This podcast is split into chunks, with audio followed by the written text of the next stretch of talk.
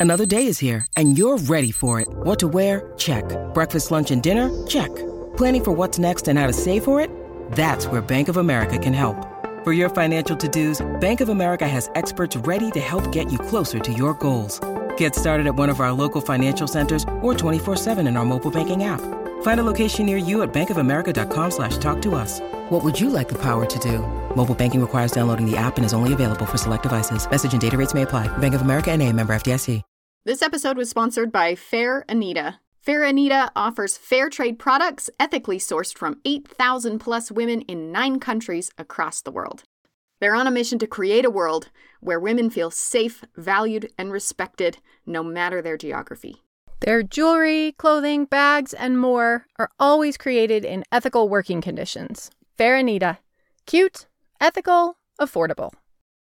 This episode is also sponsored by our Patreon supporters Jessica Smith, Jan Elise Cannon, Juniper, Rachel Kay, Tracy Steeb, Jamie Lang, Jill Harrigan, Maria Carla Sanchez, Valerie Jacobson, Heather McKinnon, Chantel Oliver, Tasmane Weir, Caitlin McTaggart, Lindsay Cummings, Eugene Lewis, and Carrie Sheldon.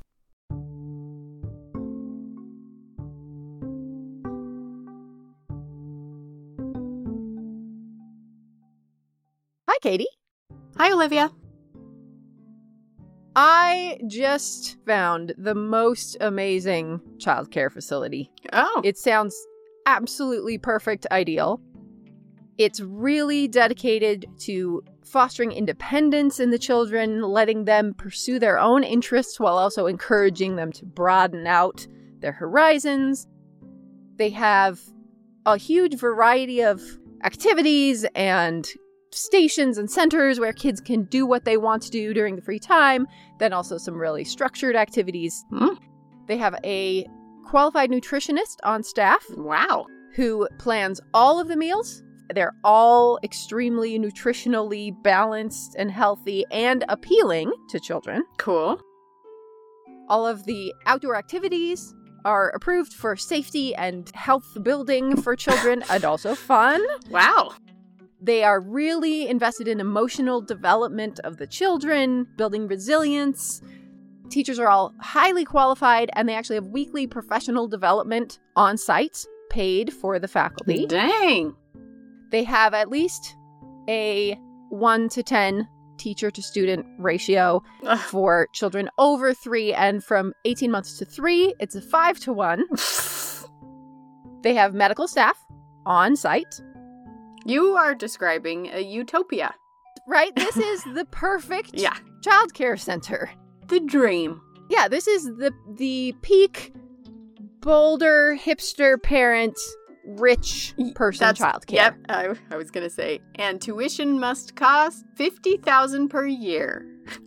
Um actually it's free Uh, sign me up. and it's a childcare center provided by the Kaiser Shipyards What? in 1945. Wow. What? There's a lot of things in that sentence that don't make sense right now, right? Yes, exactly.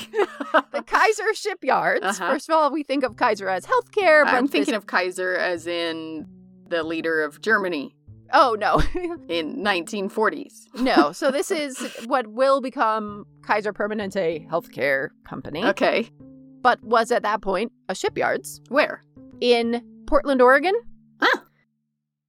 And the woman who created this childcare utopia was named Lois Meeks Stolz. She is one of the true pioneers of modern education and child development. And unless you are a professor of education, you have probably never heard her name. Hmm.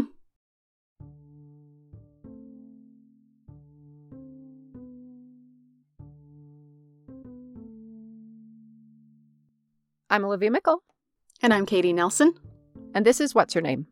Fascinating women you've never heard of.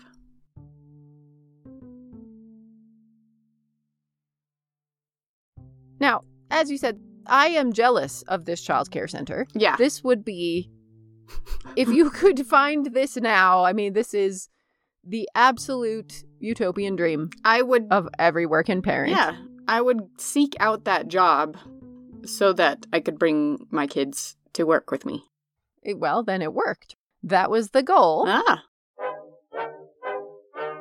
It's World War II. Shipyards wildly important, Mm-hmm. and a lot of the men are off fighting a war and not available to work.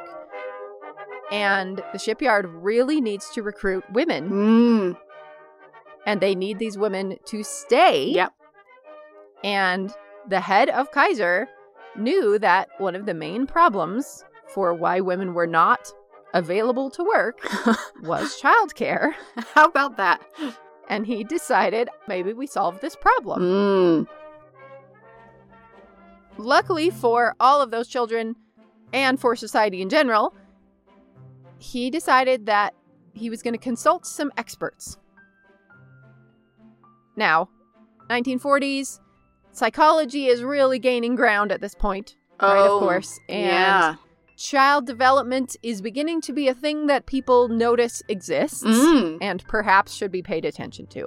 Perhaps because of one of our previous what's her name Ah, women. Sabina Spielrein. Yeah. Exactly. Yes, who said, hey, maybe the inner life of children is something that we should perhaps do some research into. so at this point, we're we're just barely starting to get with that idea. And education is kind of at this turning point between the traditional, in quotation marks, form of education that has ruled the American scene for a century, Hmm. which is sitting silently at desks being lectured, right? Right. It's starting to shift a little as people start to wonder hey, how do children's brains work? Hmm. is there a better way to do this? So, the head of Kaiser brought in one of the most prominent experts on child development in the United States, Lois Meek Stolz. And the world would never be the same.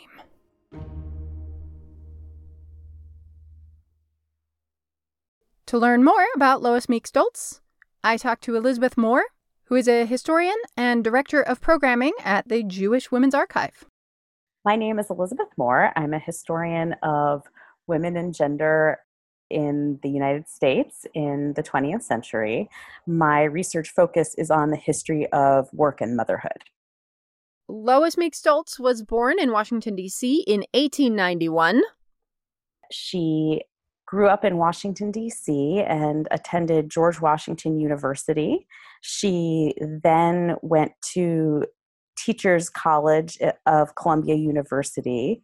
And her entire life, she was interested in child development, and she approached it from different perspectives as her career proceeded. In my last episode, we talked a little bit about how sometimes someone's life trajectory is very clear from birth, and they're identifiably who they are going to be from early childhood. That is not the case here. Lois Meek's life trajectory was not obvious to anyone, maybe most especially to herself. Lois Meek Stolz did an interview for the Stanford Oral History Project in the 1970s, and she talked about her own dearest ambition as a young woman, which was to attend finishing school. Ah. I was a very social person, and my idea was to uh, go to a finishing school, and it was, I think, a two year finishing school to make young ladies know how to behave in society. And my brother had a girl from there who was very beautiful. And I thought if I went there, I'd become very beautiful too. And that was where I wanted to go. And my father just put his foot down and he said he thought every girl should be able to earn her own living if she had to. And he wanted me to go to normal school in Washington, D.C. under no circumstances are you going to finishing school. You are going to go to a normal school, which is what teaching colleges were called, Right. because a woman should always be able to support herself if she must. Interesting. 18 year old Lois was not a fan of this plan. I was furious and I just hated him. And I made up my mind that since I had to do it, I'd just go there and flunk. I, I'll go, but if I fail, he has to let me off the hook. That's great. And I can't be a teacher. Yeah, it reminded me of our, our own mom famously refused to learn to type in the 70s because she never wanted to be forced into a secretarial job. Yep, that's one and way to so do it. She decided if I don't have the skills, then it won't be an option. I sat with a friend of mine who'd been a friend in high school in the uh, last row, and I would just write notes to her and draw funny cartoons and and just you know pay no attention to what's going on. And finally, after a few weeks, she said to me, Lois, I can't sit with you anymore. I've got to graduate. I have to have a job. She said, if I sit with you, I'll never be able to pass anything. So I moved to the front row with her.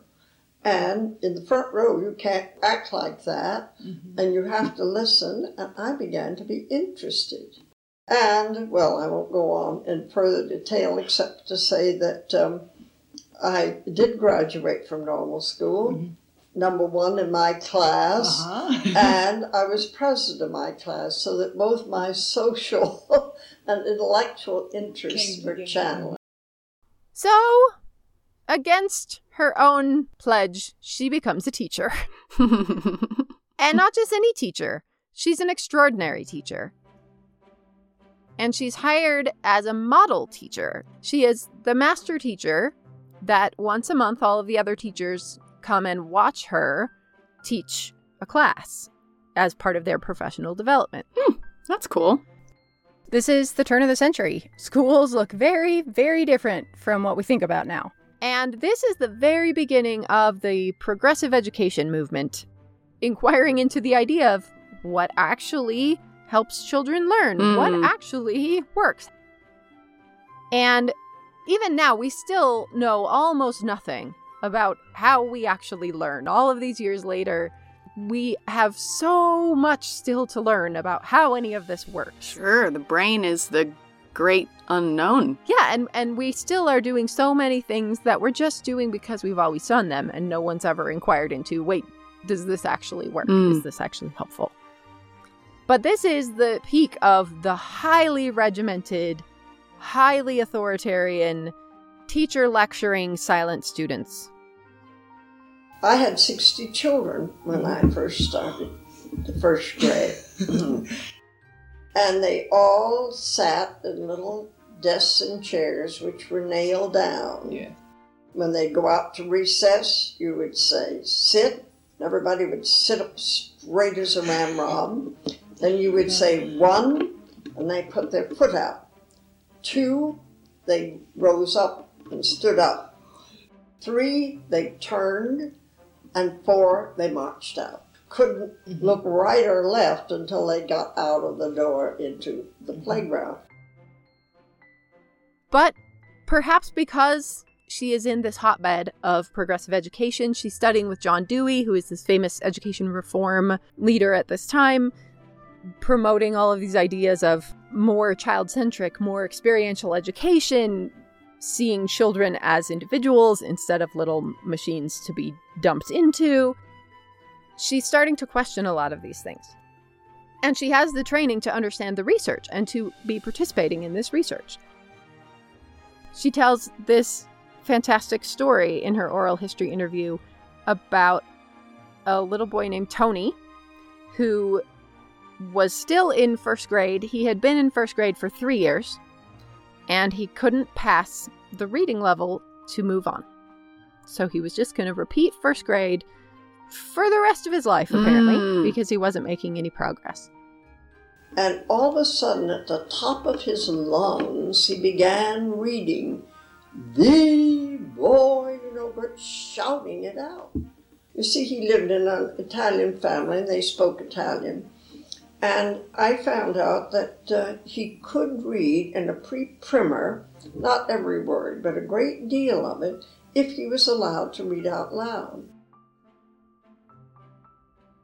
This little boy needs space to read aloud, to practice these new words in a language he doesn't speak at home very often, Mm. in a verbal environment, and he needs a little extra help catching up to the language acquisition in a different language. Everyone has been casting him as stupid, and he's not stupid. He He's Italian. has more skills. yes, he, he is going to school in a foreign language environment. Mhm. So she breaks the rules. She sets him up a little mini classroom in the cloakroom where he can read out loud. And then I picked out a little girl. She was reading, I think, in about the sixth or seventh grade readers. And I had her sit out there with him with the understanding that she would sit there and read silently in her own book. And if Tony wanted a word, he'd ask her. But she was not to help him if he didn't ask her. Cool.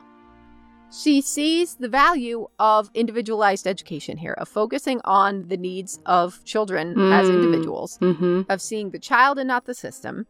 And by the end of the year, he is reading above a third grade level. Yay! Ah. And she not only recognizes what he needs and helps facilitate it, she also recognizes the social consequences of a child being pulled out and stuck in the cloakroom. yeah. She knows that he's already been branded as stupid and that children are probably going to make fun of him. So when she starts this program, she brings Tony up to the front of the class and explains to the class Tony could speak Italian, and we couldn't, any of us speak Italian. And I'd get him to say some Italian, and they'd look at him, you know, in great admiration. Ah. she has not just solved the educational problem, she has recognized the social problem Yeah. and solved that too. Yeah. None of this is in the teacher handbook. None of this is her job according to the rules of how this works. But she sees what works and does it anyway. And luckily for her, she is in this environment, in this school, in this position of authority where instead of getting shamed for it or taken into a room and, and fired, she's praised and it starts to shift the policies of the entire school Hmm. and the entire school district.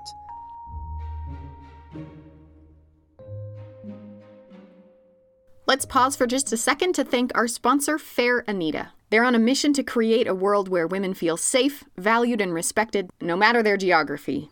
Fair Anita offers fair trade products ethically sourced from 8,000 plus women in nine countries across the world. Fair Anita's bags, jewelry, gifts, scarves, clothes, and more are all made in ethical working conditions. Almost all their products are made from recycled materials, carbon footprint offset, handmade, locally sourced, and beautiful. I am right now wearing this amazing hand stamped bracelet, which says, We create ourselves as we go, I love that. which is my motto for the year. Yeah, wow. Yeah. I'm just really happy to see companies like this where the whole world is connected in the right kinds of ways. We can support artists and makers, Yeah. kind of a global circle of sisterhood. These are actual ethical fair trade goods. And almost all of their products are under $20. And they're gorgeous. Use the code HERNAME, all one word and all caps, and you'll get 10% off any order. Fairanita.com. Cute, ethical, affordable. When you need mealtime inspiration, it's worth shopping Kroger, where you'll find over 30,000 mouthwatering choices that excite your inner foodie. And no matter what tasty choice you make, you'll enjoy our everyday low prices, plus extra ways to save, like digital coupons worth over $600 each week. You can also save up to $1 off per gallon at the pump with fuel points. More savings and more inspiring flavors make shopping Kroger worth it every time. Kroger, fresh for everyone. Fuel restrictions apply.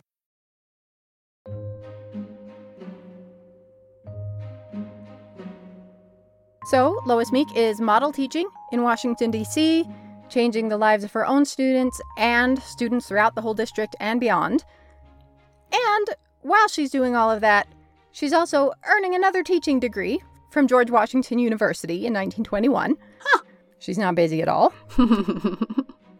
and then she goes on to Columbia University, where she earns first master's degree and then a PhD by 1925. After she got her PhD, she traveled the country with the American Association of University Women, studying the movement for progressive education that was in full flower in the late 1920s. studying how these programs were being put into practice all over the country.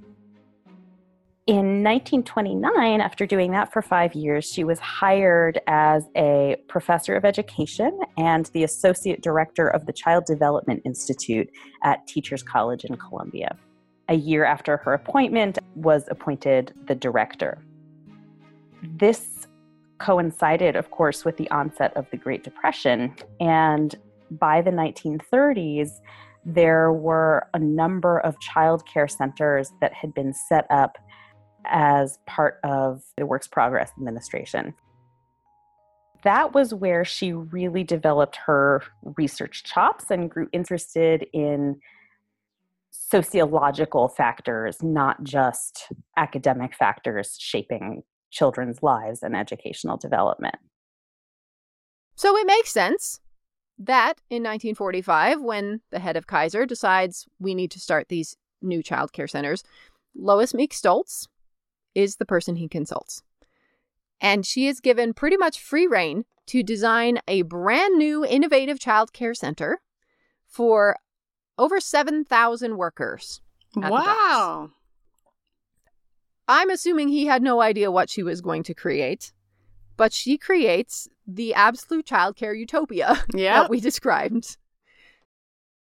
World War II represented a massive influx of women who had not previously worked before into the workplace. Now, most of the women in war industries had worked before. Uh, there were about 12 million women, and 9 million of those had previously worked in other industries. But what was new was that middle class mothers of children were being encouraged to enter the workforce.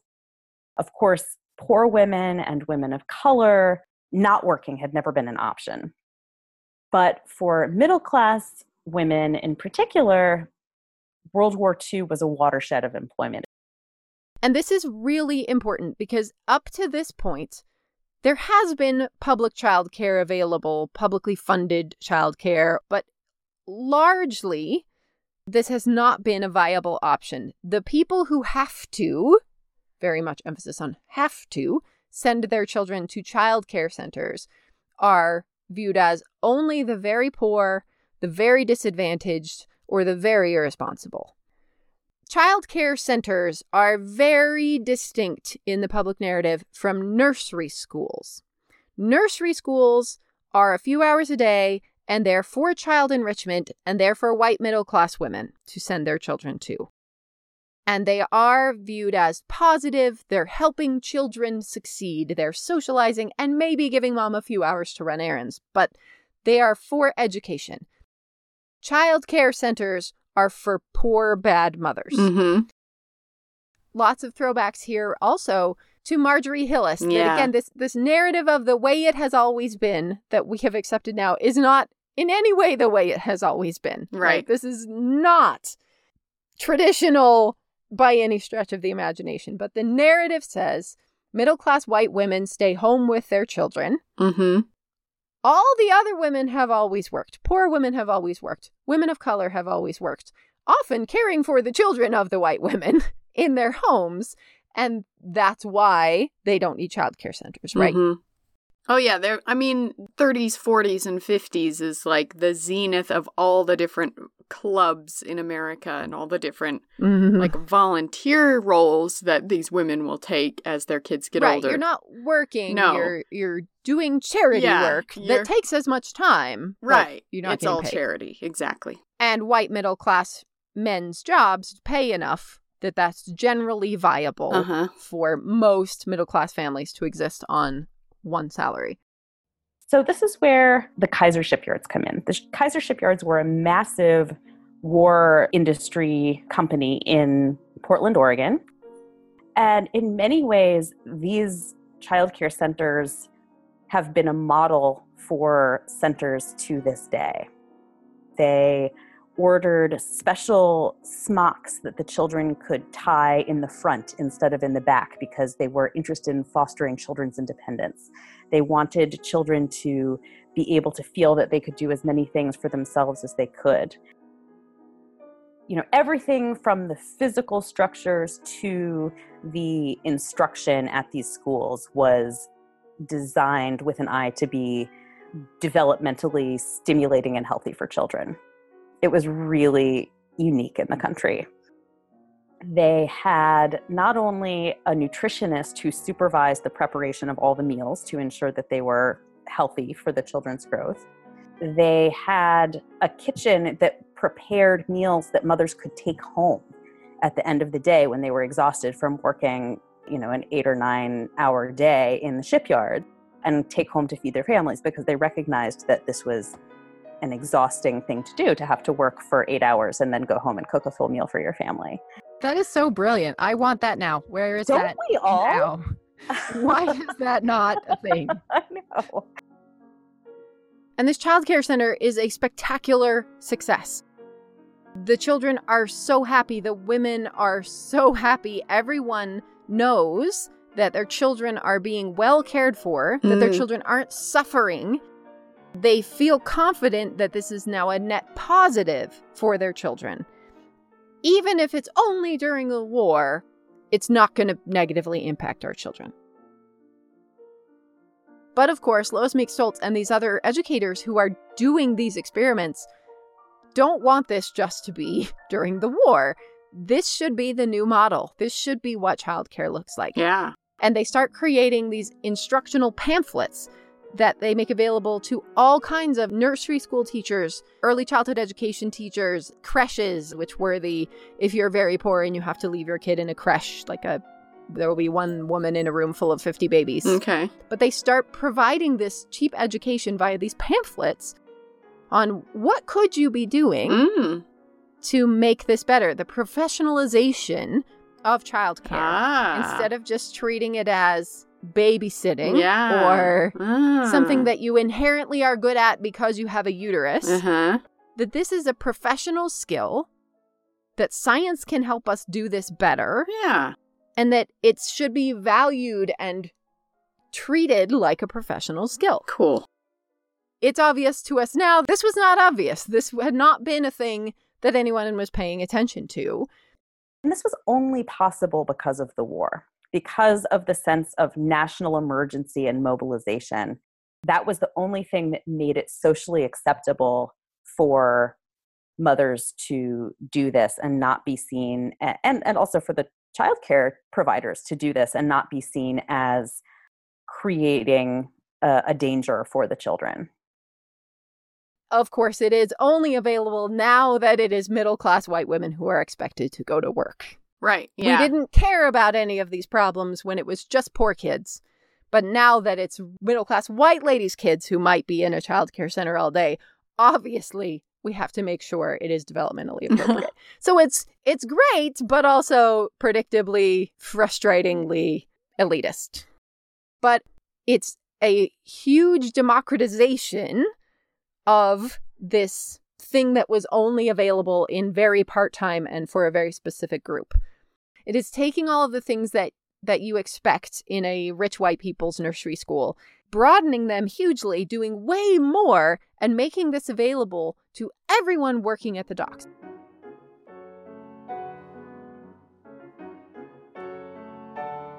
But even childcare that was provided by the federal government dried up after 46. There was just not the will to maintain it nationally. And it's ironic because after 46, the number of mothers in the workforce began increasing again and increased steadily for the next five decades. You know, so that by the 50s, there were as many mothers in the workforce as there had been during World War II, but there just were not the same kinds of provisions made for them. And of course, even this narrative of how we think about motherhood and women's work in this era and any time in the late 19th or early 20th century is wildly inaccurate as well. We have this image, and I think that historians have really succeeded in starting to chip away at that popular image. But we have the popular image of this smiling nuclear family of a white professional middle class father and a smiling stay at home mother and three children and a dog in a suburban house. And that did describe a lot of families, but it also did not describe a lot of other families. What was true about women's work in the 50s is that for the most part, it was, uh, I'm sorry, I should say about mothers' work in the 50s. For the most part, it was part time and it was, for the most part, not professional. It was clerical work, service work, what's called pink collar work. It paid poorly and was not seen as career work or work that was expected to support a family. Women did do this work. It was mostly women whose children were school age or older because there was a very strong stigma against mothers with children before kindergarten working outside the home. But even that percentage of women was increasing during the 1950s. The jobs they were doing may have been different. Mhm. The idea that you can have a job but not a career, right? You couldn't Oh, have anything that's sure. important or valuable or might upstage your Sure. husband's work. Or you have you can have like a side hustle at home. You can spin, or you know, you can make lace, or you know, things right, like that. Right, and all of that, right? The the whole idea of well, until the 1960s, all these women were stay-at-home moms. oh No. Occasionally, my students will be looking through old census records for a project, and they discover that their great grandmother is marked as not employed and as a farmer's wife. and I have to remind them that in the 1920s, or indeed now, farmers' wives are not watching baby Einstein videos with their toddler and scrolling Instagram. no. Farmers' wives are farmers. Mhm. They were not parenting. They were spinning and weaving and churning and doing the garden, right? yeah. Existing was a full time job until the Industrial Revolution. And then they were all working in the uh, Industrial Revolution. hmm We talked about it differently, Yeah. we framed it differently, but no stay at home moms existed in the 1930s. Yeah. So, especially with her knowing all of this history and how ridiculously inaccurate this narrative around mother's work is, Lois Meek Stolz was really irritated with this knee jerk demonization of women who worked for pay. She was on the Committee on Maternal Employment for the government. She did a bunch of studies of kids with employed mothers, trying to figure out what is the reality. Does this actually harm children? Because we're at the peak of this narrative at this point of working mothers destroy their children's Sure. lives. Yeah. Thank you, Freud. Yeah.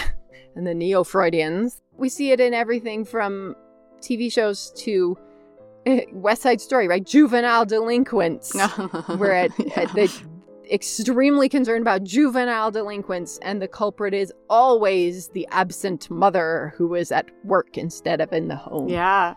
I mean, a lot of this still lingers today. So much. Oh, absolutely. Yeah, we're we're still having this same conversation. Yeah. Annoying. And that's the really frustrating part because as I mentioned, we know we have now 80 years of studies on this. Lots of them spearheaded by Lois Meek Stolz.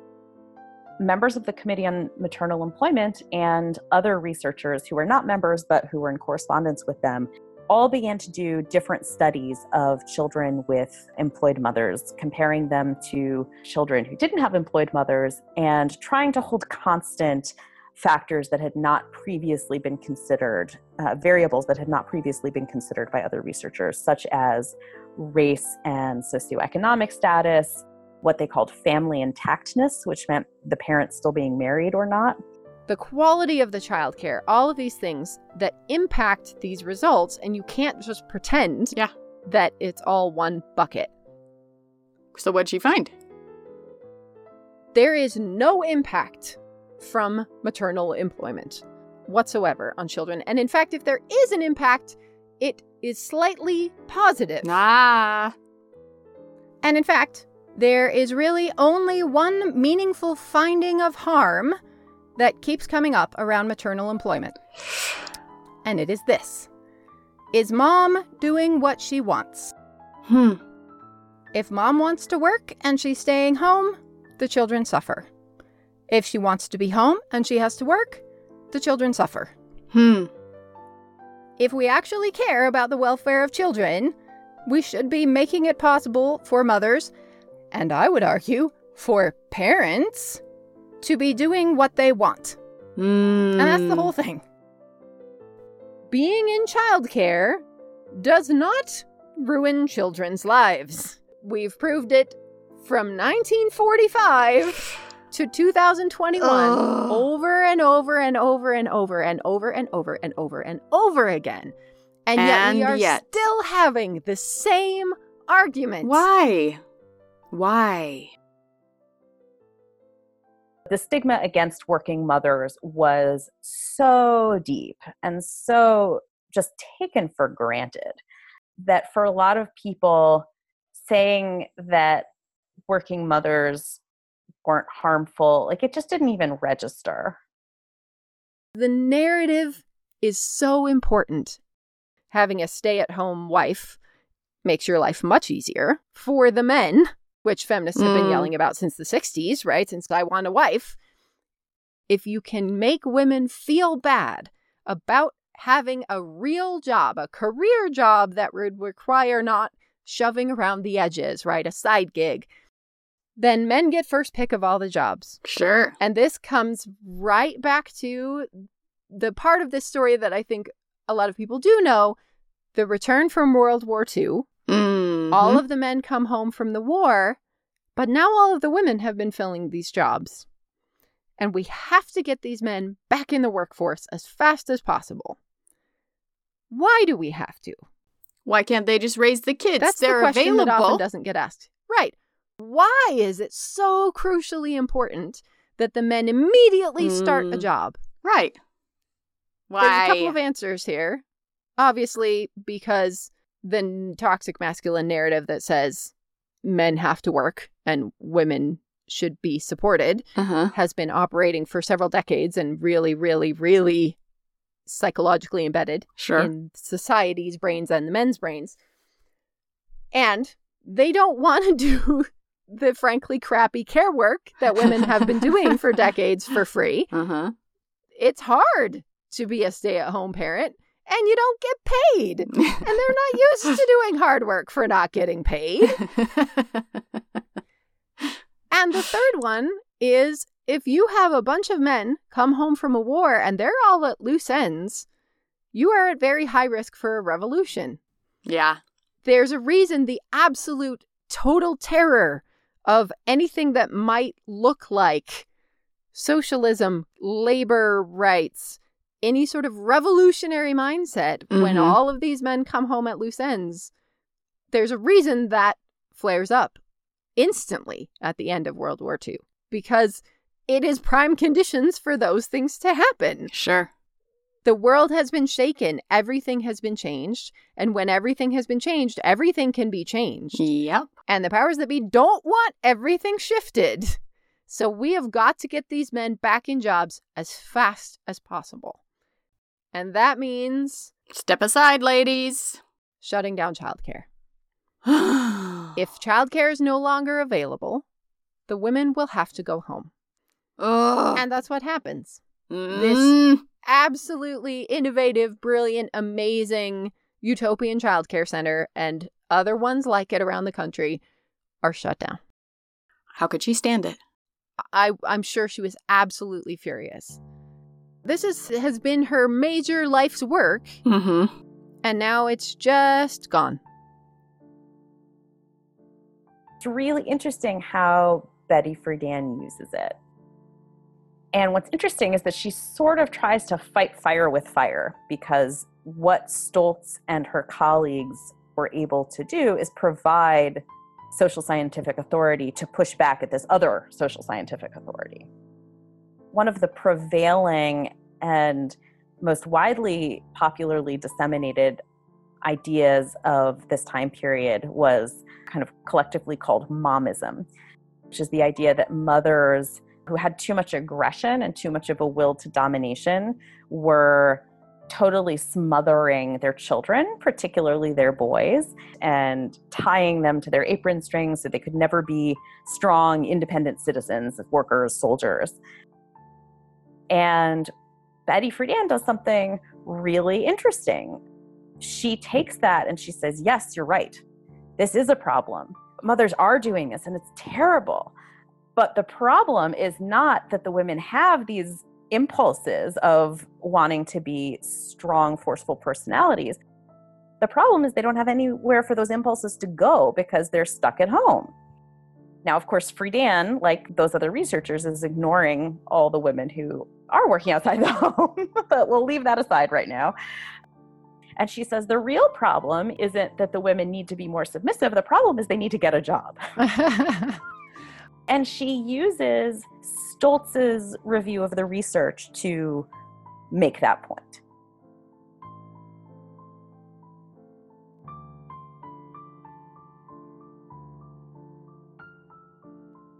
She was invited to teach one course at Stanford University. that course went so well that she joined the psychology faculty at Stanford and was promoted to full professor there by 1947.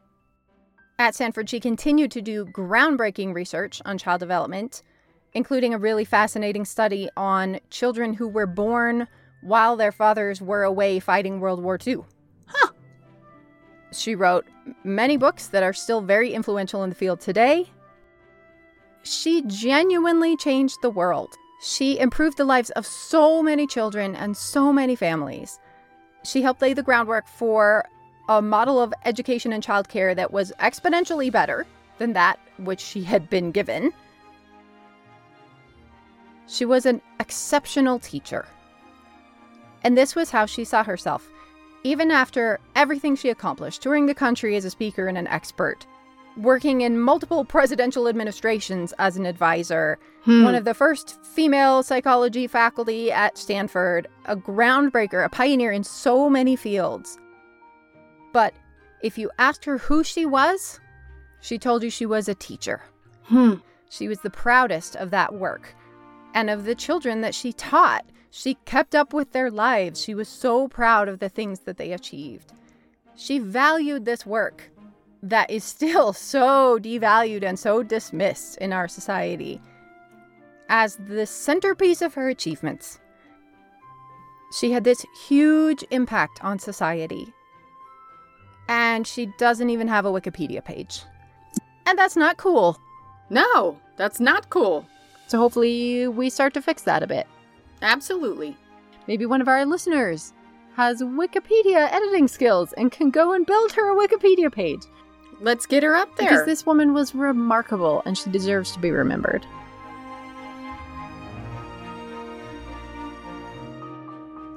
I can remember once there was a administrator, he would come every once in a while, you know, maybe once a month or so forth, and stop in. And I can remember one day he stopped in, and I had that day about seven or eight teachers sitting in the back. And I remember he came up and whispered to me, and he said, The little girl in the first row is whispering. and I said to him, Thank you so much. I gave her permission to do it. you weird.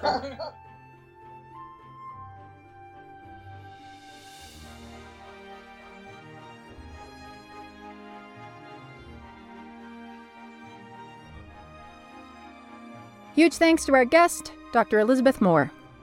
If you'd like to learn more about Lois Meeks Stolz, you'll find links, photos, resources, and more on our website, what'shernamepodcast.com.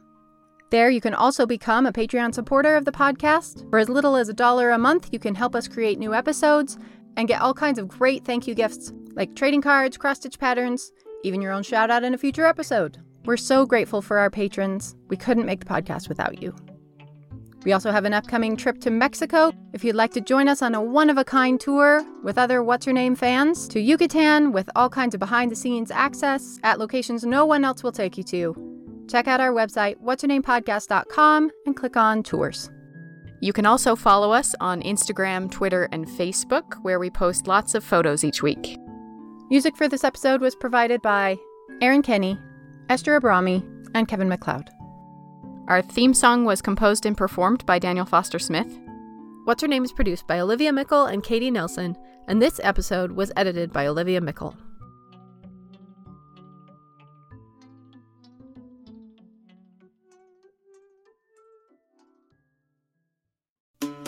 Registration is now open on What's Her Name's Yucatan Tour 2024. Join us in Mexico as we walk in the footsteps of Zazil Ha, learn traditional Mayan cooking, tour Mayan ruins, snorkel with sea turtles, and so many more off the beaten track adventures with our wonderful little band of kindred spirits. Spots are going fast, so sign up now on our website at what'shernamepodcast.com. We can't wait to see you there.